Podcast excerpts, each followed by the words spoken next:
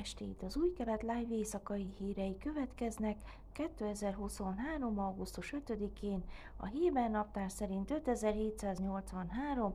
áfó 18-án. Eli Cohen külügyminiszter csütörtökön tagadta, hogy feloldotta volna az antiszemitizmussal vádolt jobboldali román pártal való kapcsolattartási tilalmat, de elismerte, hogy Izrael fontolóra veheti a bolykott megszüntetését. Cohen a Haaretz napilap leleplezésére reagált, miszerint a likudos Amit Halevi a múlt hónapban vitát kezdeményezett a külügyminisztériumban arról, hogy felülvizsgálják Izrael álláspontját a jobboldali nacionalista pártokkal szemben Európában.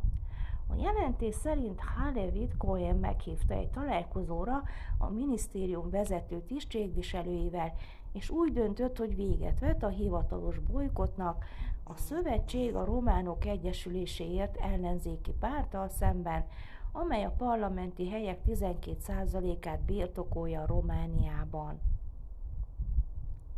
A nacionalista keresztény párt 2022-ben jelentéktelen témának nevezte a holokauszt oktatását, miután kötelezővé tették a romániai középiskolákban. A hivatalos román statisztikák szerint a második világháború alatt 280 380 ezer zsidót gyilkoltak meg a román közigazgatás alatt álló területeken. A Háret szerint a tanácskozás befolyásolta Cohen azon döntését, hogy véget vessen a párt bolykotjának, és elrendelte a minisztériumnak, hogy értékelje újra Izrael álláspontját a párttal szemben, annak ellenére, hogy a Jádva sem ezt ellenzi. Álhírek válaszolt a Cohen Twitteren. Eddig nem volt kapcsolat Izrael romániai nagykövetsége és a külügyminisztérium, valamint a román párt között, többek között egyes tagok nyilatkozatai miatt, amelyek a holokauszt alatti zsidók elleni bűncselekményeket elkövető háborús bűnösöket dicsérik, mondta Cohen.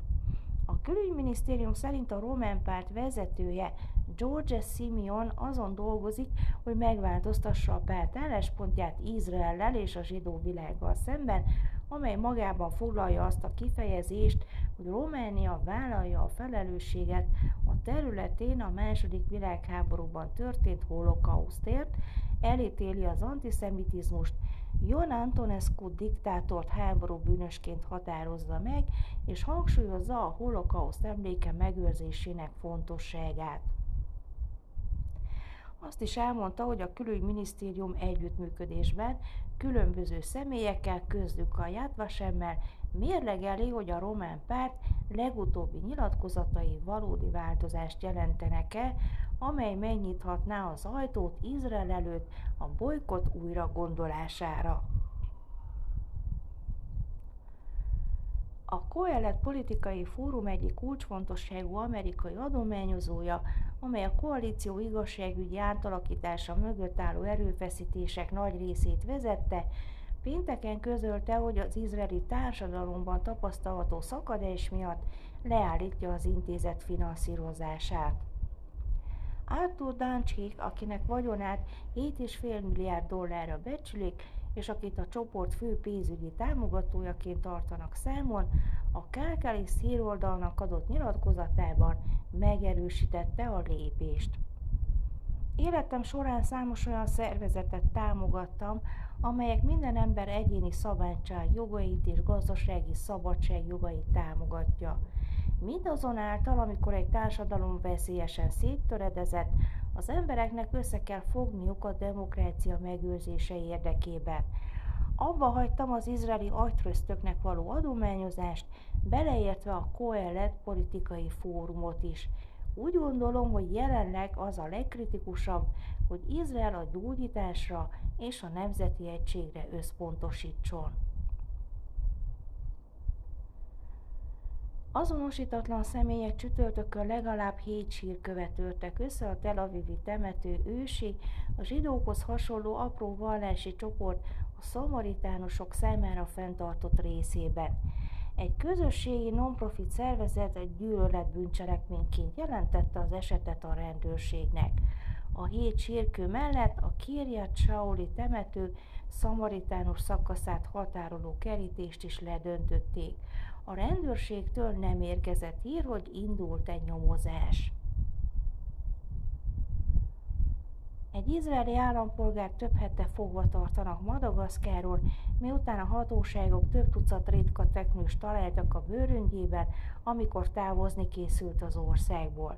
A férfi a közelmúltban ismertette izraeli ügyvédjével őrizetbe vételének körülményeit, hangsúlyozva, hogy nem éli túl. Azt állította, hogy nem volt tudatában annak, hogy illegális a teknősök Madagaszkáról való kivitele.